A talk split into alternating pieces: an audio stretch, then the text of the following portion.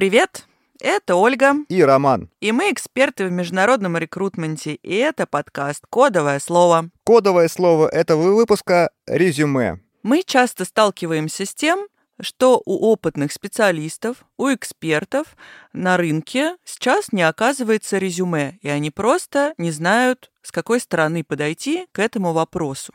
Как такое получилось?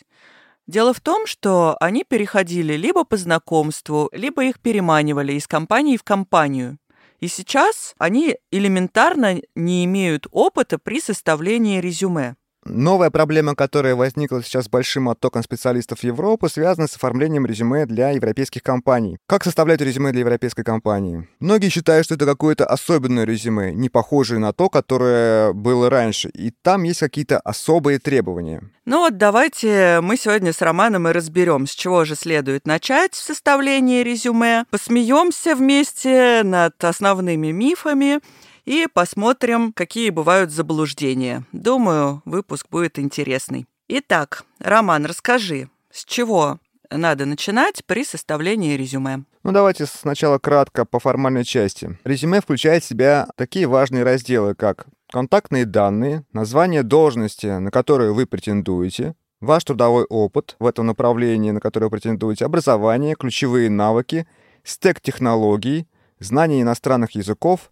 И все остальное, в принципе, идет опциональное. Всякие портфолио, хобби, софт-скиллы — это не так обязательно. Правильно ли я понимаю, что вот те основные вещи, перечисленные тобой, это те параметры, по которым компании оценивают, подходит им кандидат или нет, а все остальное, ну, просто по желанию дополнительная информация? Все верно, этих пунктов будет достаточно для того, чтобы рекрутер определил, интересен ему кандидат для встречи или неинтересен. Ну, так, кажется, все просто, но на самом деле начинаются вопросики, когда начинаешь это действительно делать. Вот, например, насколько развернутое и подробное должно быть резюме? Указывать вообще весь свой опыт или последние несколько мест работы? Насколько подробно нужно вписывать свои ключевые навыки? Какие контакты вообще указывать? Давайте по порядку. Что касается длины резюме. Встречаются резюме, ну, очень короткие. Фамилия, имя, отчество, название компании, стек технологий. На этом как бы считаю, что все достаточно для того, чтобы меня взяли на работу. Бывает обратная ситуация. Резюме длиннющее, восемь листов, вся биография, описание, как учился в школе, лучшие проекты. Бывает и такое. Ну а что рекрутер читает из этого? На самом деле для рекрутера важно понять, звать вас на собеседование или нет. Основная задача резюме, я повторюсь, это привлечь внимание рекрутера для того, чтобы он позвал вас на встречу. Поэтому, если резюме слишком короткое, ему просто может не хватить данных, и он может отказаться. А если резюме слишком длинное, то рекрутер может не осилить этот трактат. Он просто может запутаться в той информации, которую вы предоставили. К тому же, конечно, длинные трактаты немножко говорят о человеке и о том, что он не может сформировать свою мысль кратко, по делу, и такие люди часто не подходят на определенные позиции, безусловно. Не все ищут писателей. А если резюме краткое, то что происходит? То есть недостаточно информации, что тогда делать? Даже если резюме будет краткое, но этот будет специалист мне нужен, я увижу, что у него указан стек технологий, который мне необходим на мою позицию, я с ним свяжусь. Угу. Я с ним свяжусь и узнаю у него. То есть то, что он указал, мне придется спрашивать, но я с ним свяжусь. Поэтому краткое резюме Бори предпочтительно, чем длинное. Такое. Но занимает больше времени выяснение вот этих вот деталей. Да, тем самым вы как бы даете дополнительную работу рекрутеру, которую он должен будет сделать. Ну и вы сами себя нагружаете дополнительными вопросами, на которые вам придется отвечать. Хорошо. Вопрос второй. Очень много споров сейчас о том, что ставить в начало. Образование перед опытом работы или опыт работы перед образованием. Ну вот сразу даже вот отвечу однозначно. Это не имеет значения вообще. Это из разряда, что первое, курица или яйцо. Из чего сложился этот миф, что образование должно быть в том или в другом месте? Сложился он из автоматизированных форм при заполнении резюме. Но в любом случае мы можем вас заверить, что в ваших двух листах резюме рекрутер в состоянии найти информацию, нужную для него, и про образование, и про опыт работы. Напишите вы это в начале, в конце или поперек листа. Это не имеет значения. Главное, чтобы эта информация там просто была. Можно добавить, что иногда есть смысл выделить одну из частей резюме в начало, когда это выделено в описании вакансии, на которую вы претендуете.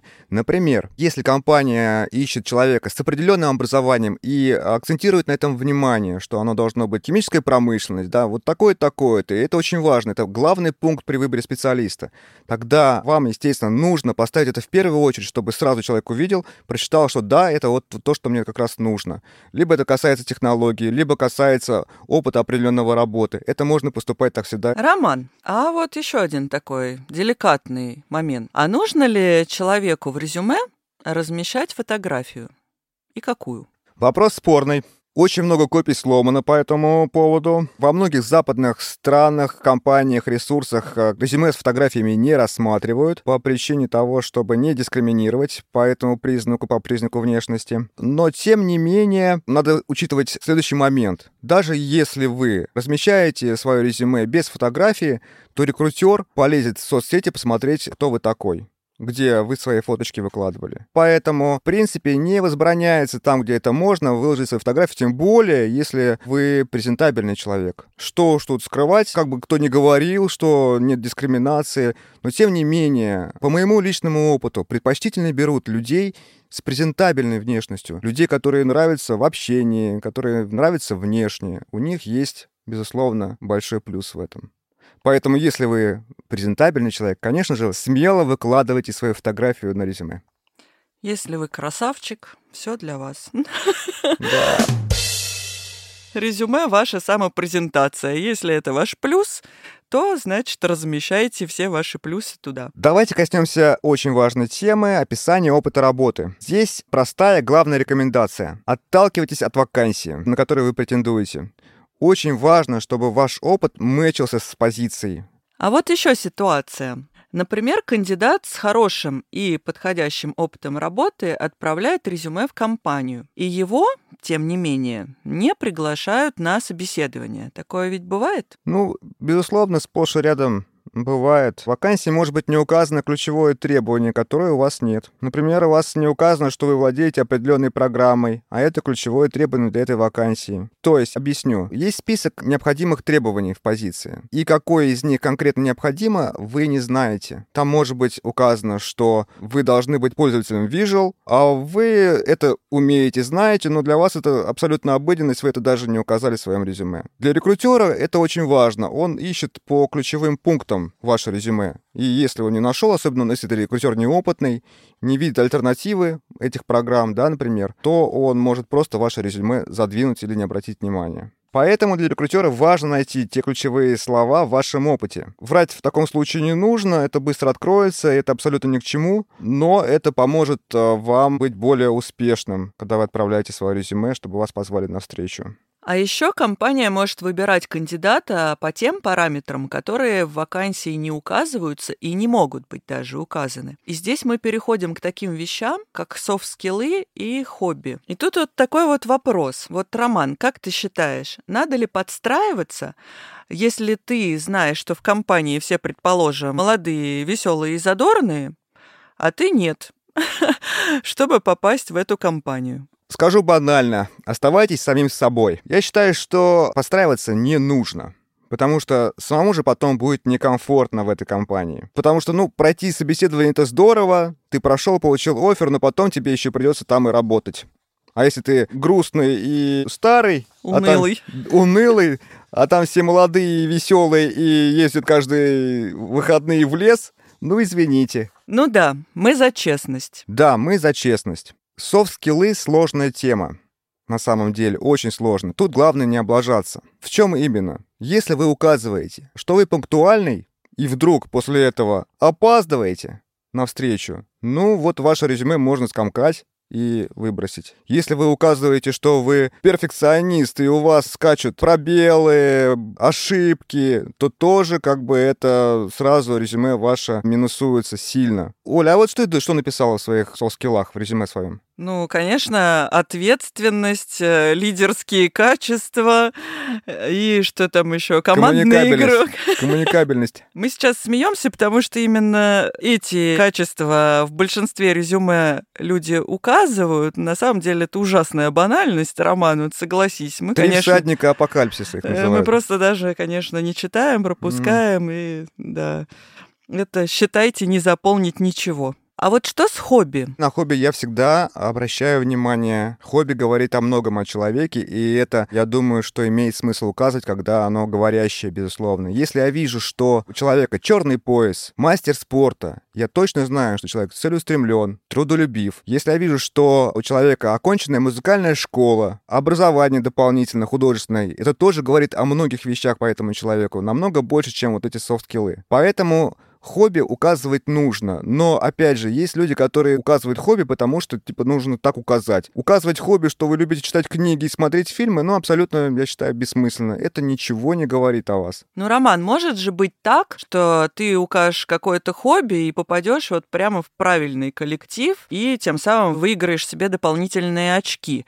Например, не исключено же, что кто-то укажет, что он обожает комиксы, и его пригласят только потому, что весь коллектив там фанат комиксов, хотя он, допустим, даже там не до конца подходит там по каким-то скиллам. Ну, я могу здесь прямо свой пример привести из личной жизни. Очень долго я размещал на LinkedIn свою фотографию, где я был в мотоциклетном шлеме, и мне прямо вот звонили владельцы компании, говорили, давай к нам, приходи, мы тут все фанаты мотоциклов. Вот тут прямо так вот и было. Поэтому, безусловно, попадание может быть, и здесь не угадаешь, конечно. С другой стороны, если вы указали, что вы парашютист экстремальный, то на вас можно и ставку не делать.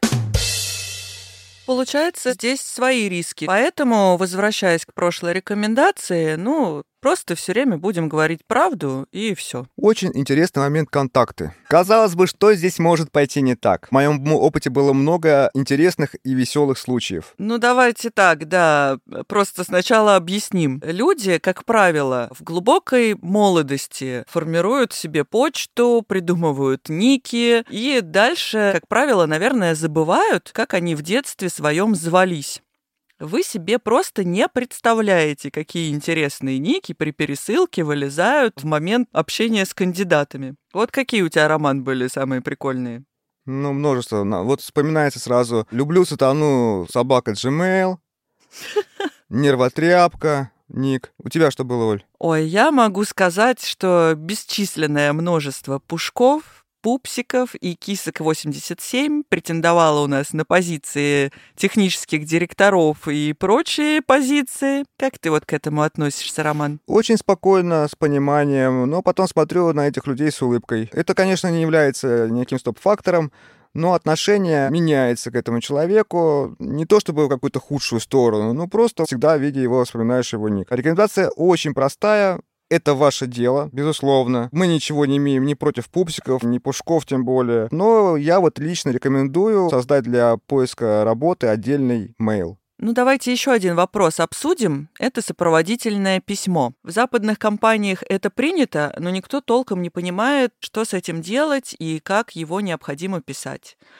Вот у нас есть какие-то однозначные рекомендации? Однозначная рекомендация есть, и я повторюсь опять, отталкиваться от вакансий, на которые вы претендуете, и от компании, куда вы посылаете письмо. Давай я тоже попробую сформулировать. Ты видишь требования, которые компания предъявляет кандидату, и понимаешь, что, допустим, ну не полностью соответствуешь.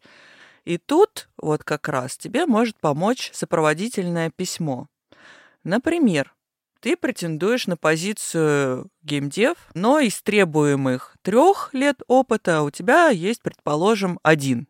Но ты все детство играешь, у тебя вся семья играет, ты в этой теме погружен, ты мечтаешь работать именно в этой компании. И, в общем-то, если ты в сопроводительном письме опишешь все вот это, это даст тебе преимущество, и, возможно, твою кандидатуру рассмотрят и пригласят тебя на собеседование. Это точно. Сопроводительное письмо должно нивелировать ваши минусы и, соответственно, акцентировать внимание на ваших плюсах. Обязательно сопроводительное письмо должно быть персонализированным. То есть оно должно отправляться в определенную компанию, писаться для определенной компании. И это не должно рассылаться как спам на все те позиции, которые вам интересны. Пишите, почему вы хотите работать здесь. Пишите, почему вас должны взять. Как это не банально звучит, это хорошо работает.